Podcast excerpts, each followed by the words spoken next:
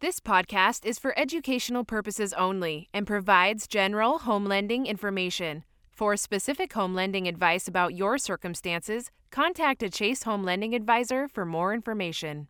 For more information on the various home buying resources mentioned in this podcast, please visit chase.com forward slash affordable.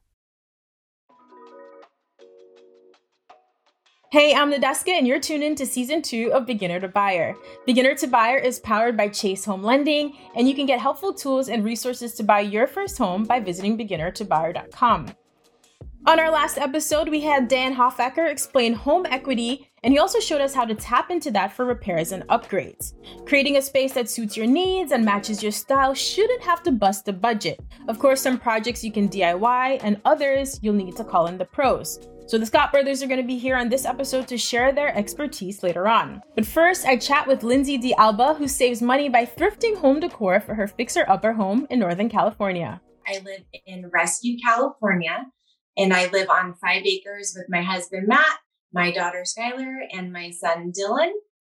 I'm an avid thrift store shopper, antique hunter, junk sifter. Um, I like everything that's old. That's really cool. Like Lindsay, five acres is definitely a lot of space for activities. So tell me now that you're in the new home, first of all, congratulations. But what was your living situation before your family bought this home? So we were raising our son Dylan in, I think, a 400 square foot apartment. Um, and then when we decided uh, we wanted to have more children, we knew that we had to leave that area and we wanted a bit more space.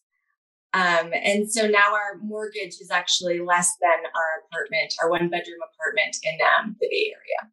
Yes, that's what I love to hear. Like um that small apartment lifestyle, we're completely used to that in New York, but 400 square feet with a child, very very impressive. So I have to say hats off to you both. Thank you. so tell me, once you started looking for this home, then um, tell me about the list of, of must haves for your home or some of the things that you were maybe willing to compromise on. My husband and I both come from construction backgrounds. So uh, we kind of had a different look when we were um, looking at listings. We knew that we could get into something that was more on the fixer upper scale Mm-hmm. and it didn't have to be turnkey. Um, and it, it fit our budget better.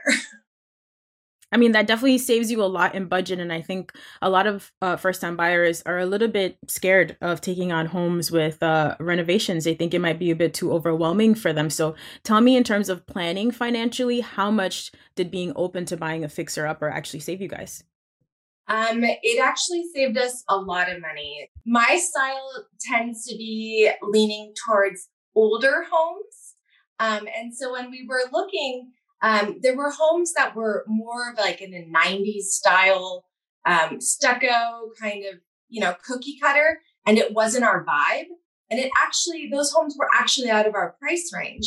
So when hmm. we did start looking for houses, the older houses we were more attracted to and they actually were in our price range. Wow. Okay, so that actually worked out really well. So, what would you say is uh, your favorite feature of the home so far? Um, so the my favorite feature of this home right now, I would say the open space, but also um, this particular home is modeled after a Frank Lloyd Wright um, mm. style. It's one of his students. So Frank Lloyd Wright is all about having the outside in so we have huge vaulted windows, we have deep setted windows, um, and it's really about being able to see see nature. That sounds so beautiful. It sounds like the opposite of uh, of my life in Brooklyn right now. So tell me then about the list of projects that you and your husband are working on so far. Like how long is the list? What have you started? What are you prioritizing? The list is long. Uh, each square foot of, of this home needs to be renovated. Um, and when we initially walked in, um, turned you know turned that key and um, it was ours, we realized the number one priority would be to rip the uh, 1974 carpet out because I was allergic to it. Oh, okay. That's important. And it must have smelled amazing as well, I'm sure. I, you know, it definitely smelled like your grandmother's house. Um, and now we just kind of have a, a list going. We wanted a little bit of a family space because the house was more of an architectural dream and less of a family um, space. So our number one priority was trying to figure out where's the couch going to go? Where's the TV going to go to make a little spot for our rascals? So, you know, we, we blew out a few walls immediately, started demoing, um, and now I'm kind of in that space right now. Demoing always looks like a lot of fun on, t- on TV. Is that accurate? You know, it is really fun. Um, and I've watched so many home improvement shows. It's a little bit trickier than you would think because when you are demoing, you have to worry about um, electricity. Is there mm. plumbing in this wall? Um, and you have to be a bit more careful than it looks like on TV. That's a really good point. So tell me then, what things did you and your husband actually decide to take on on your own, and where did you feel like you really needed to call in professional help? That's a good question. Um, we definitely like to do the demoing. We try to do um, as much as we can until it gets a little bit dicey with electricity or plumbing. Um, and then uh, we will hire in specific things, especially things that, you know, could be a danger. Uh, you know, I'm sure my husband would like to try the electrical, but being in an older home, I think it's really important to hire professionals uh, for those specific jobs. You're absolutely right. And I think one of the issues that I've run into um, in the past couple of years is sometimes finding the right professional and also having them be available because so many people were doing work in the past couple years. So were, was it easy for you guys to find uh, the right licensed people to come work on your home? Yeah, you know, we've really kind of leaned into the community bulletin boards um, called Next mm. Door. And um, I feel like word of mouth and talking to the people in your community is the best way to find reliable sources to come into your home and to do work um, for a lot of different reasons. Because um, most of the time I'm home alone. My husband's a firefighter. So it's really important for me um, to vet the people that we have coming into our home for safety reasons. Mm, that really that makes a lot of sense. I love that leaning into the community board. So tell me a little bit about uh, the community. Was that something that was important to you as you were looking for your home? Yeah, definitely. We actually just went to like a a community barbecue last Friday to try to meet our neighbors because we're so spread out. Um, everyone's kind of on five, 10, 15 acres. Um, so we wanted to go to the little barbecue and introduce ourselves and kind of meet people. Um, and it was just really sweet. That sounds really nice. What, what would you say that home ownership means to you and your husband now that you've had a few months to really start settling into your home? Well, I mean, I could get really emotional about that. You know, uh, living in a 400 square foot apartment with um, our little baby. Both of us had just finished um, our master's coursework. So I was teaching, and my husband was in paramedic school to become a firefighter. We both remember this moment very clearly. Uh, we were help doing that fitted sheet in our bedroom, um, you know, and we were down to our last twenty dollars mm.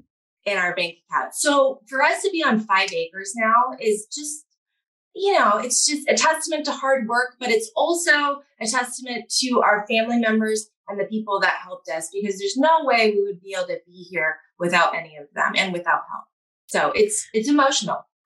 Yeah, it is, you know, and that's why I think it's important. And I'm happy that you took the time to share your story because I think there are a lot of people listening who start to feel discouraged, you know, for, you know, whatever few reasons during the process. It could be a financial issue, it could be just putting in offers and things not getting accepted. So, can you tell me maybe just a little bit about some of the challenges that you and your husband faced um, once you started like seriously trying to buy and how you guys were able to overcome that together?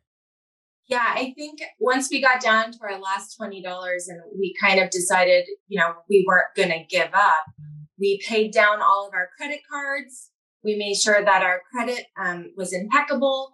We kind of went down the laundry list of the things that you needed to do. We started saving that little nest egg. We were smarter with um, our finances and what we needed to do. And then honestly, you know, there's so many different ways to be able to get into a home. Um, and we, we weren't really even aware of that. I, I, I'd love to credit my mom, who was a single mom my whole life, for pushing us to do it because she bought a house, I think, I don't know, in uh, 96 all by herself. Um, and so she's always been the one that says, you can do it. You can, you know, there's so many different ways that you can get a loan. There's so many different programs. Don't feel discouraged. You don't need, you know, $500,000 to put down. Um, you need very little. So it's it's nice to hear that your family um, was really supportive during this process for you as well. Um, and so now that you're in the home and you're working through uh, your list of of renovations, um, you mentioned budgeting before, and I think again it's really important to talk about this. Once people move in, then you want to go shopping and fill the space with brand new furniture, and those things can add up. But I, have I've heard that you're actually a really avid thrifter, and tell me how that's come in handy uh, in your new home. Yeah, you know, um, kind of going back to um, my upbringing and my family life, uh, my mom was always a single mom, uh, didn't have a lot of money, and supported my brother and I, I think, all the way up until high school till we went to college. And so I didn't have, uh, we didn't have a lot of money, a lot of spare coins around. So, you know, being a teenager, I wanted to have the cool clothes. I wanted to have the things that were on trend and in style. So my mom would always take me to thrift stores you know, stuff goes to thrift stores not to die, but it goes to wait to be reborn again. Um, and, you know, thinking about that with clothing, it's the same way with home decor. You know, at this point where you're still doing some uh, upgrades and still decorating a bit, I'm sure, do you have any uh, lingering concerns or just, you know, what are you and your husband uh, thinking about now in terms of the house in the next few weeks or a couple of months? So we both have different perspectives on house renovations. um, we um, we have our budget set aside in our um, account, and it's kind of ready to go. And I think my husband likes looking at that money in the account, thinking it's going to stay there. Um, but my perspective is it's there for a reason. Let's get things going. what is better? To knock everything out really quickly or to slowly do the projects and the, keep the money in the bank? Uh, I know how I would answer it, but I'm always curious to hear what professionals um, think. I think that's a great question because on one hand it's really important to to budget and have your rainy day fund, but on the other hand, you want to, you know, improve the space and make it enjoyable for you while you live there. So congrats on the home. I love this this dark colored wall behind you and I hope you find some amazing more things while you're thrift, thrifting over the next few months to decorate. Thank you. Thrifting some home decor can definitely help to save you money. And it sounds like Lindsay and her husband are also willing to do a lot of the renovations on their new home themselves. That will certainly save even more money. But it's really important to know when to call in professional help. And there are no better professionals to call than my next guest. Joining me again on Beginner to Buyer are Drew and Jonathan Scott. Since we spoke on the first season, you've both been extremely busy busy renovating some houses. We've done a couple houses. You know, then, Nadeska yes. hasn't called us to renovate her house, so that's my only issue. Surprised yeah, a little surprised by that, but it's fine. I mean, we're here whenever you need us. We're ready. And it's it's impressive too because we had so many people reach out on social media who had heard it before, and they had so many more questions. So I love that we're talking again because there's we could literally talk for hours, and we do. Yeah. of course. So let's jump into some of the really big questions that our listeners have. Uh, especially in the current market, a lot of people are always trying to find ways to save money. Buying a home is a huge purchase. So some people may consider uh, a fixer upper. So, what advice would you give to a buyer who's trying to decide between getting a fixer upper or moving into a turnkey home? Yeah. I mean, the first thing that we always try to get them to figure out is what's most important to you within the home? Are you looking for you know three bedrooms because you want to have one for your baby and you want to have one as an office? Is it the location? Once you narrow in on those necessities then you can start to judge whether the, the new home is a better fit whether you want less hassles of things to fix. A lot of times with an older home you might get a slightly wider lot you might get slightly bigger bedrooms it just might be a little run down. Depends as well. If you have zero skills when it comes to fixing up the house or doing it you may not want to take on a fixer upper unless you have the budget to actually renovate. But generally, you can get more house if you're willing to renovate than if you're going turnkey. Here's one other thing I'm going to say. A lot of people feel if they get a brand new home that there are no headaches. It's new, you know, it's fine. You're getting into it without headaches. You should always do an inspection on a new home as well because a lot of new homes actually have more problems than old homes. Just yeah. keep in Just mind. and think about what is going to make your life easier. The whole point of having a home is that it makes life easier because it you know gives you a safe shelter over your head it gives you a place to huddle with family and friends what is it that would make your life easier and anytime we have ever had a client who said well, you know, I know I'm going to need a little bit bigger yard. I'll do it in a few years, or maybe I need a home office, but you know, we can always get that in another house. The problem is, every time you sell your home, you're paying transfer taxes, legal fees, real estate commissions, all of these things that really digs into your pocket. So you want to have sort of the mindset of this being an investment. And that's what I love about Chase. You know, they work with you about any scenario. And, and I love the idea that, that whenever I've worked with with any of them, they've, they've said, okay, well, here are the things we want to make sure that the client's thinking about grow into your home. It's an investment, but it's also something that you're better off if you can find a product that can allow you that little extra buffer to get that little extra space. It saves you having to sell and pay all those mm, transfer taxes. Saves a lot of headache. A lot of headache and definitely a lot of money to your point as well. Well, tell me in your experience, what are some of the most common projects uh, that a first time home buyer might run into when working on their home? I, mean, one thing that I find uh, we need more time. Yeah, yeah. Long list. One thing that, and this is just up my alley, is organization. So, like closet organization systems. I find a lot of people when they get their first home, they totally forget about storage in the home. They just see maybe a pretty kitchen or nice bathroom. They're like, this is the house for me. And then they move in and realize they have nowhere to put all their stuff. So they start trying to do some built ins or some uh, multifunctioning furniture pieces, or they'll look at, um, you know, adding more storage to the closets. So maybe think ahead. Try and find a place that already has that built in. Consider those elements. It might not necessarily add a lot of extra value to the home but when you realize how much it helps you when you're living in the home that's valuable. Because whenever you walk through a house when you're looking at houses keep in mind they have no stuff in them usually. So as soon as you bring all your stuff it might feel a lot more congested but another a project i always do the very very first thing i always do anytime i bought a house moved into a house um, is swap all the light bulbs to led instantly bringing down your consumption of power. It's better for the environment, but it's also, you know, change fewer bulbs.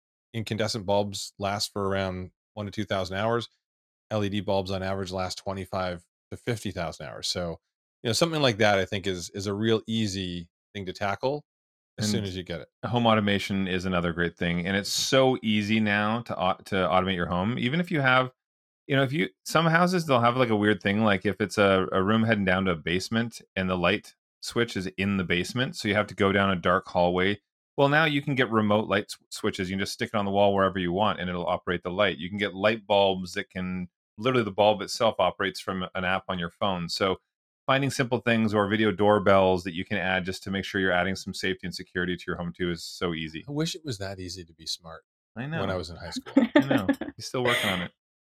well, those are some really great, uh, small and easy fixes, like like you mentioned, that just make your everyday life easier, which is really important after you just buy your first home and you're dealing with so many other issues. And in terms of scaling for those bigger projects, now there are some things you can do when you're already living in the home, like working on that closet system, for example. But what are some projects that you should absolutely every single time get done before you think of moving in? Anything that's going to create a dusty unhealthy environment. Uh, I mean, we did this as well when we were younger. We would live in our renovations because we were too cheap to rent a separate place. Uh, but it's just not fun to wake up with a scratchy sore throat because of the dust from whether it's drywall or sanding or woodwork or whatever it is. Anytime you're doing that kind of work, you want to be out of the house. Not to mention, you know, when you're painting and whatnot, it's not good to breathe in all of those VOCs. Well, I think for other things too, maybe if you're looking at like protecting yourself, like home security, um, look at changing your locks right away. That's a given. Um, upgrading your uh, um, CO2 detectors, uh, your carbon, uh, your fire uh, smoke detectors as well. Um, considering fi- fire extinguishers are actually something every house should have that most people don't have. Fortunately, you don't need to move out of your house to change your fire extinguisher. So yeah, you'll be good as we get into some of the bigger remodeling projects, there's always something to consider. And of course, it depends on your situation. Uh, if you're buying in a co op, for example, you might have to worry about things like HOA rules. Everyone has to worry about budgeting. And something new I'm learning uh, when you're renovating, especially in places like New York City, you need permits for some of the bigger overhauls. So, can you take us through some of these things, how important it is to consider all of these factors ahead of a remodel? Yes, very important. So, something most people don't realize permits are required to do most work, oh. especially if it's anything that's electrical, gas, structural, you need permits. Some regions, you literally need a permit to do something really small, even like change a light fixture, which I think is kind of crazy. But yes, so check your local area, what's required.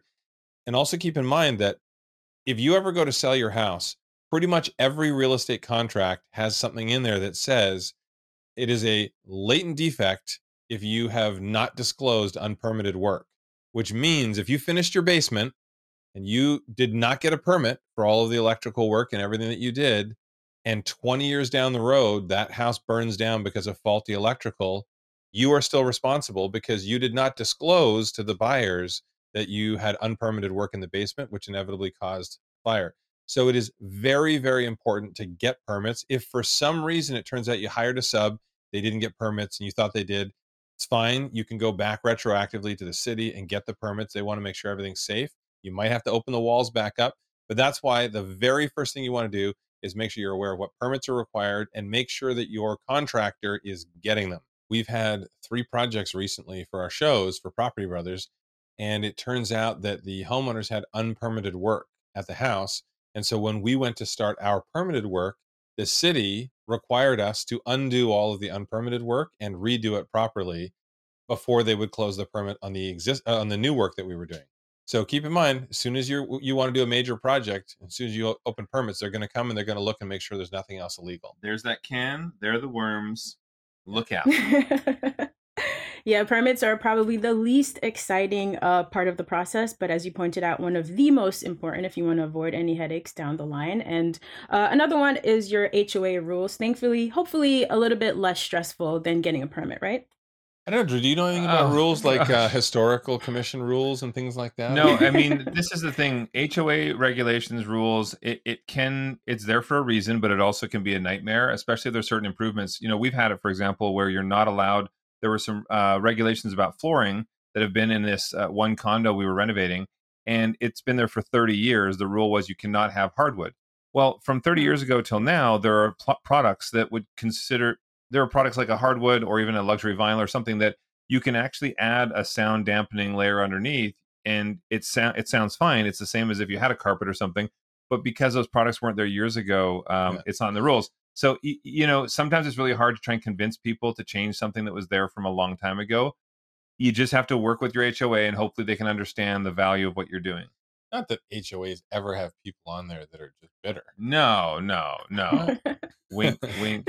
Uh, Hopefully yours doesn't. Yeah. So. We're pretty fortunate with our shows. Pretty much all of the HOAs we've had to deal with on any of the shows, Celebrity IOU, you know, Brother versus Brother, they've been pretty darn good, very yeah. supportive of what we're doing. But we also know building science and technology has improved over the last several decades. And so there are products now to solve pretty much any issue you could encounter. Just be careful if you're looking to buy a condo that there's some sort of an assessment and there's money being owed because you could be getting into a real nightmare if you have a property that hasn't been properly managed and they don't have the funds to support what needs to be done. Well, that, that's always the big debate for someone whether they want to own a single family home or whether they want to own a condo because with a single family home, you call the shots, you make the decisions, and there can be restrictions in communities and whatnot, but generally you call the shots. But you are, are also on the line for all of the expenses with that single family detached home. With a condo, the great thing is shared expenses, especially for common areas. So you split that expense across everyone in the neighborhood, brings the cost down for everybody. Downside, you have HOA fees, and sometimes decisions are made that you may not want yeah. for your community, but because everybody gets to vote, you get voted out. I actually have a friend right now who's dealing with they got into a condo similar to what you said earlier where they have one they had no children at the time then they had one child and now they have their second coming and the problem is, it was way too small even for them and the one baby. So now they have to cha- move again to a new place, but they thought maybe we'll rent it out. And then the HOA has rental restrictions.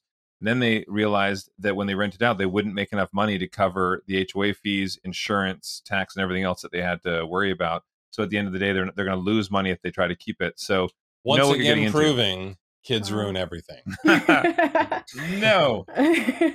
no, I mean, as someone currently uh, living and, and working from home with a baby in a one bedroom apartment, I completely understand. Hopefully, you know, uh, they, they figured out a good solve to that issue. Wait, should we be talking like yes? We don't want to wake anybody Don't worry, she's in the other room with grandma right now, so she's okay. Well, so we spoke about uh, permits and HOA rules, all important things to consider. Um, and finally, budget. This is always the big one. Um, of course, your budget is going to depend. If you're buying a condo or a co op, it's going to be less work than uh, buying a single family house, for example. But how should you approach this uh, aspect? When should you maybe have a contractor come in and give you an estimate? How do you really know what you're walking into? Well, the big thing is numbers never lie. And I think the hardest thing for first time buyers is to take the emotion out of it because this is a really big emotional step for anybody buying your first home. Take the emotion out of it, approach it like a business decision. And part of that is if you're buying a house that you know you're going to need to do a major remodel on, or maybe even just like redo the whole kitchen, have it as a part of your purchase. You want to have someone come in and quote on that work uh, as a condition so that if for some reason it turns out that the numbers are all thrown out of whack, the kitchen's going to cost three times what you thought it would, then you know that you can walk away and this isn't the house for you.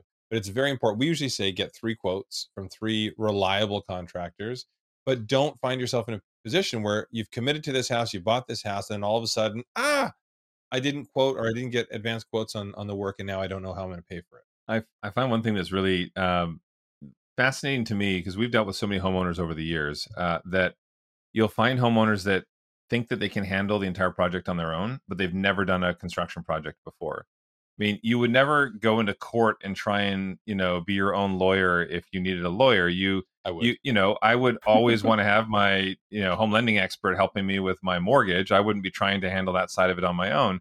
So why would you not have a contractor or a designer come in and help you prep yourself for success? And sometimes I find people they kick the tires more of a kettle that they're buying you know, at the store as mm-hmm. opposed to a house. Like get in, this is your biggest investment. Get into this house, look in the mechanical room, do an inspection. If it's a house that has very specific issues or the community is known to have very specific issues like termites or something like that, also bring in a termite expert or an engineer if there's some sort of structural issue. Do this before you actually buy the house because otherwise, we've seen it. One of our episodes of Property Brothers, they knew that there was some kind of issue. It was on a hill, the house was on a bit of a hill in the back and there was some moisture damage and whatnot. It turned out because they didn't inspect it, it was an $80,000 expense to restructure that whole back wall and put in all the steel supports and everything. That obliterated their budget to renovate. And so it was really hard. Yeah. Figure these things out before you buy. Okay. And as you mentioned, some people take on projects, DIY projects, or at least what they think are DIY, only to find out that it's not. So, can you tell me quickly just a couple of projects that really are fine for, you know, the average human? You can look on YouTube, learn some things that you can like take on without causing too much damage.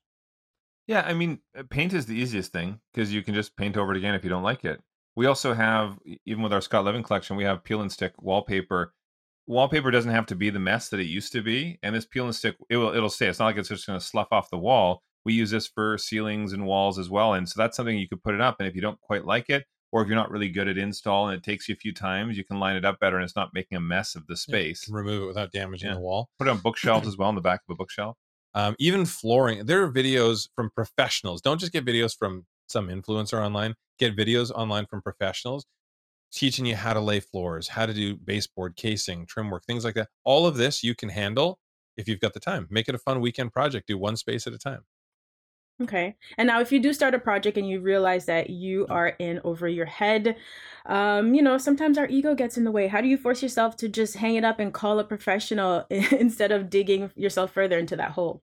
You know, we have a lot of our homeowners when we're when we're talking to couples, and you can see like the moment we start to walk through and you see the handyman work that the husband had been trying to do and the wife just rolls her eyes and it's one of those things like you know obviously good try but if you're if it's electrical or roofing or whatever else it might be plumbing that you should just leave to a professional just take a breath and realize that drywalling is a prime example. Our dad loved to do drywalling but it would take him a week to do what a professional could do in a day and a half. And so just understand the value of your time. A lot of people don't understand the value of their time and I can give you a, a cheat sheet. if you're dealing with major electrical, major plumbing, or any structural, do not do it yourself. That has to be done by a professional and you need a permit. But uh, I know a lot of people who try and take on something and it's, you know, I, I keep referencing our shows, but, you know, we've done over 575 episodes of our shows. We've helped a ton of families. And there was one house we went into in Texas and they decided to do a bunch of their own work because uh, in their laundry room it was taking forever for their clothes to dry and the the all the ducting from the dryer the vent went up into the attic and then around to the back of the house the, the pipe was too long it was too slow. So he just decided to remove the pipe from the dryer. Turns out their furnace was also in the attic and when we went up there all the dryer lint from the dryer had coated their furnace in a giant flammable blanket of lint. Wow. Extremely dangerous. It's So any terrifying. dealing with something that's electrical, plumbing, structure, um, anything that could be dangerous, fire hazard, you have to use a professional. Okay. I don't think you could say that enough times. And, you know, even if you budgeted for a project, you got quotes from three reliable contractors, like you mentioned. It happens, you know, especially in, in older homes, that once you start, you know, doing some structural work, you, you might run into some issues that you didn't necessarily expect. So, in addition to just the actual budget that you got from your contractor, how much should you have in your back of your mind as sort of an emergency fund during your renovation?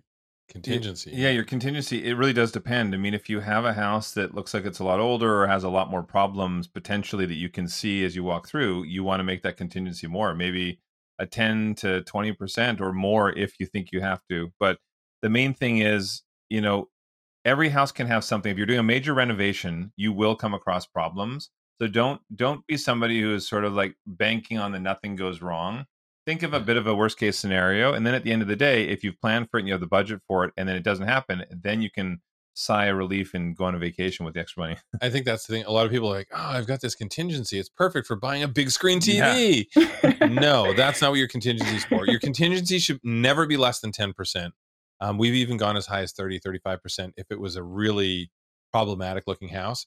But um, your you know, house like yeah old houses we came across a lot of stuff or if you want to upgrade you know for eco-friendly stuff i think it's so important to to look at something that will reduce your your water consumption maybe a gray water recycling or solar or storage any of that kind of stuff but um yeah i think i think it's important to to be realistic because the other thing to consider too when you're doing major renovation work you are always and you can ask any contractor you will always come across something unexpected that's why you have to have the contingency. Sometimes it's a little thing, sometimes it's a big thing.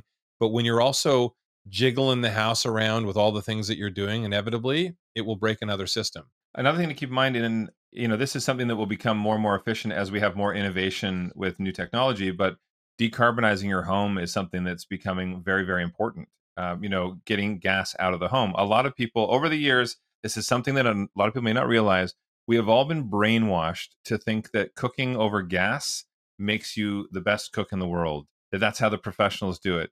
And it's actually not the most efficient. Induction is far more efficient. I mean boil a pot of water in a fraction of the time. There are so many things that are more efficient especially where we are in california we don't need gas anymore. We have efficiencies to be able to uh, heat our water and um, you know cook in the kitchen and do all things we want to do without gas so keep in mind new innovation is always getting cheaper and cheaper as it becomes more and more popular Well, that's that's why I was thought it was so interesting. Because why is it you think we don't have campfires inside? Why is that? Hmm. hmm Because the fumes are toxic. They'll kill you. Well, what happens when you're cooking over a gas flame? or an old fireplace the reason most people don't turn on their vent hood that's the whole point turn on the vent hood get those fumes out. Most people don't so the indoor air quality can be really bad. So you see a real push toward air quality water quality all of these things. And even on the decarbonizing side of what drew was saying a lot of these technologies they're going to make it so much easier to maintain your home too which i love. Um, we've been dealing with these smart panels span electrical panels and they basically have an ai that monitors your whole house and it can tell you when your fridge is about to go it can tell you if there's a problem with one of the electrical systems. In fact, you could even go if there was an emergency and you had an electric vehicle. You, could, if your power goes out, you could go away, charge up your electric vehicle, come back, power your house off of your vehicle. That's where we're headed with the home. So, you know, trying to find ways to make sure that we don't have to be the ones who are always responsible for thinking of all these things because you just want to enjoy your home. Most people don't think about the big ticket items until they fail. And then all of a sudden they scramble. Oh my gosh, what do we do? We don't have air conditioning and it's going to be 100 degrees today. So I love that the houses are actually getting smarter so they can Mhm. help us with that maintenance. We talked about the contingency fund for when you're doing a big remodeling project, but you know, in general, say you finally settle in, you've done all your major projects, uh, you still need to consider having uh, an emergency fund and a maintenance fund. So, can you tell us the difference between those for buyers who are still trying to understand that? Yeah. So one of the best ways, because a lot of people for them their their home is their retirement plan. So you want to make sure that you're taking care of your investment. It costs a lot less to maintain a property than it does to neglect a property wait for something to fail and have to go and replace it at that time. So there are a few different things that we recommend. One is you definitely have to have a fund set aside in case you know your air conditioner fails or something fails. I personally like having a home warranty plan on the house. You can go at any time and implement a home warranty plan, and that you know they can be anywhere from you know 350 to 650 depending on the size of the house. And um, you know, I had it in the past where my air conditioner went out, it was replaced, completely covered by that, whereas it, that would have been a six thousand dollar bill. And so for an annual fee of you know, I think I paid 450 for my my plan. It covers a lot of those things that could break down, appliances, whatever. Um, but it's good to have that money set aside so that if there is an uh-oh moment, you've got the cash to cover it. Because it, say, you know, we had one homeowner who um, a tree fell, hit the roof. They didn't have insurance on the house, and all of a sudden they had a gaping hole. And the next day it rained. Think oh, of that. I mean, you, these are problems where you, they didn't have the cash to go and fix the problem right away. You yeah. have to have that money set aside. Yeah, I mean that's the whole thing. Emergency fund is for the unexpected. A maintenance fund is for the things you're expecting, and you're planning ahead, being proactive. Where should you actually keep the emergency fund? I think that's something people wonder about. Should it be in my savings account, my checking, and a CD, and bonds and stocks? What would your advice be? Needs to be somewhere where you have access to it without penalty. Um, so you know, depending, like if you put it into a bond or something, sometimes you can take a penalty if you pull it out. Um, keep it away from the person in your household who is a shopping addict because that's a terrible place to put yeah. it. yeah, Yeah. don't put it there. I, I, think the main thing is you need to talk to your professionals the same way you would come to talk to us for construction or design or real estate, uh, you know, buying and selling. Talk to your talk to Chase. I mean, talk to your lending expert. Talk to them about what your options are. And and again, that's what I love with our relationship that we have with Chase. Everything that we that we could consider that we would need, you're bringing options to us. Whereas I've you know I found in the past sometimes it's like pulling teeth trying to know what my best options mm-hmm. are. Um, you Chase always brings forward the absolute best options for you because they actually care about your family. It's a long term relationship. I think they want to grow with you as you grow with your home. And and another thing too, actually to add on is I think it's so important.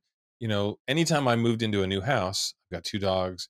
The first thing I do is research where's the closest vet, where's the closest dog hospital, all of those sorts of things. Do the same thing with your house. You should have a list of a handy person who can help things out, a plumber, you know, electrician. Have a list of, of helpful people that that can come in the event of an emergency. Then you're not scrambling for somebody last minute if you need it. But it's nice to have that planning done in advance because then uh, if an emergency happens, it's not quite so chaotic. Wait, there's dog hospitals and vets? Yeah. Those are two different things. I didn't even know that. Oh, didn't wow. know that either. All right, learning some unexpected things today. Uh, appreciate you both uh, taking the time. I have a couple more quick questions, and then I will let you go. Um, right. You know, I think that uh, when you're remodeling your home, you're gonna do different projects depending on what's important to you and your family at that time. Like you said, you want to find a way to grow into your home instead of always having to move to make changes. But universally speaking, what are some of the improvements that will always, always add value to your home? Lighting, I think, is a big thing. Um, mm-hmm. Anytime a home has statement lighting, but also an abundance of light, it makes a space feel brighter, bigger. It makes a space feel much more inviting. So that's something we've always said. If you're going to look at something that's adding value, lighting is a very important thing to look at. I mean, one that's an obvious though is also function in the kitchen. I mean, function in the whole home is important, but also function in the kitchen because usually for most families that's the center of the home. So making sure that you're creating enough prep space, surface space. If you like to entertain, whatever you, however, whether it's just the family or entertaining, you have the room to maneuver and actually have people in the space with you. And sometimes thinking, we, we call it like the the ick factor. If you're going to sell, the more times a buyer looks at something and goes, Ugh, ooh, the the worse it is. So even if you're living in the house, you're staying in the house. If you're going to add something, do a renovation. If it's something that's so particular to your specific needs that it probably wouldn't really appeal to other people, you're probably not adding value. In fact, you're probably taking value away. So always think of, you know, the projects you want to take on and is this something unbiasedly that a broad spectrum of people would enjoy and if so, you're adding value. I think one other thing I would I would point out is uh, home safety, security, and automation is an important thing that will add value to the home. Uh, when somebody feels safe in their home, they they see more value there. There's no science to how you're selling your real estate, there are really very few things that affect whether a house will sell. And, you know, one of those, we always say it's one of three things. There's a problem with the neighborhood. Very rarely is that the case. There's a problem with the house. Sometimes it can be something that needs to be renovated, or there's a problem with the price. Every single house will sell if the price is right. So if you list your house and have no activity, or maybe you have some people look and then nobody comes back, nobody looks, and after a couple weeks you realize no, no responses, that is a clear indication that there's a problem with the price. So that's why we always say, look at the math, take the emotion out of it. The numbers don't lie. And, you know, fingers crossed, you know, there's some things you Yeah. renovate that add value and you can get more money when you sell. And there are other things you do that, yeah, might make it sell faster or look cool, but you're not going to get any more money for it. and this is where it comes back to if you own the house or if you're a first time home buyer you, you can get emotional you're emotionally connected to this uh, the new house and the whole the whole situation that's why you work with professionals whether it's your home lending expert whether it's your contractor your designer whoever it might be we are here as non-biased third party to come in and try to make this process easier and then use our judgment from our experience to be able to make this an easier process for you Absolutely. And as the experts, here's my last question for you. Uh, say you've lived in your home for some time now, you really planned, you budgeted, you did all the renovations and remodeling that made sense for your family, but things still aren't working or you're not comfortable or happy. How do you know when it's time to just move on to your next home? have a really great real estate professional that you know and trust who can run the numbers for you and tell you what you would likely sell the house for right now run the numbers for you and let you know what the house would be worth with certain additional improvements to it and and have a contractor quote on what the cost of those are. Again the numbers don't lie. Some people they love the history of a home or they love the story of a home but if they really really wanted to be honest and they wanted to bring it up to the standards of what they need for it to function for their family it would be a bad investment. And there are a lot of times it's not even like 50 50 like there are a lot of times where we hear someone say oh i want to do this i want to do this i want to do this that's great you'll you'll never get that money back out of it. Even if you put in a pool for example if you were to put a pool in today to pretty much any house and have to sell it tomorrow you would not get that money back you probably Yeah. get half of that money back. It has to be something that you're confident that you're going to get a lot of use out of you're going to use it for years and that's great but you got to look at these things and say is this a good investment? and if it's not it answers it for you you might have to look at another I property mean, it really does come back to one of your first questions as well as, you know, what to look for. And if you go back to that list that you made that are the top priorities for you, whether it's neighborhood or number of bedrooms, whatever it is, and then you look again at your home, and if you're not checking off or reimagining the layout of your home, if you can't check off those things, time to move. in, in the wise words of our friends david and Hilary you have to decide are you going to love it Are you're going to list it I love those two, uh, Drew and Jonathan. Thank you again so much. It's great to have you back uh, on season two. And just look out for me reaching out to ask you for advice. I'm just learning how expensive it is to fix aging plaster and skim coat walls. So, you know, I might have a lot more questions for you still. Good, good. luck. All right. Thank Thanks you. so much. As usual, Drew and Jonathan Scott gave us a lot to think about. I'm definitely going to check and make sure I have a functioning fire extinguisher accessible somewhere in my home, and you should too. Next time on Beginner to Buyer, we'll learn what an ADU is and how your home can be an additional source of income. Until then, you can learn more by visiting beginnertobuyer.com and consider checking out season one of the podcast as well. Beginner to Buyer was created by Magnet Media and Chase Home Lending. Our executive producers are Ashley Bobo and Akash Baswani. Our lead producer is Pamela Lawrence, and our media editor is Matthew DiPietro. This podcast is for educational purposes only and provides general home lending information. It is not intended to provide legal, tax, or financial advice or to indicate the availability or suitability of any JP Morgan Chase Bank, NA, product or service. Chase is also not responsible for and does not provide or endorse third party products, services, or other content discussed in this podcast.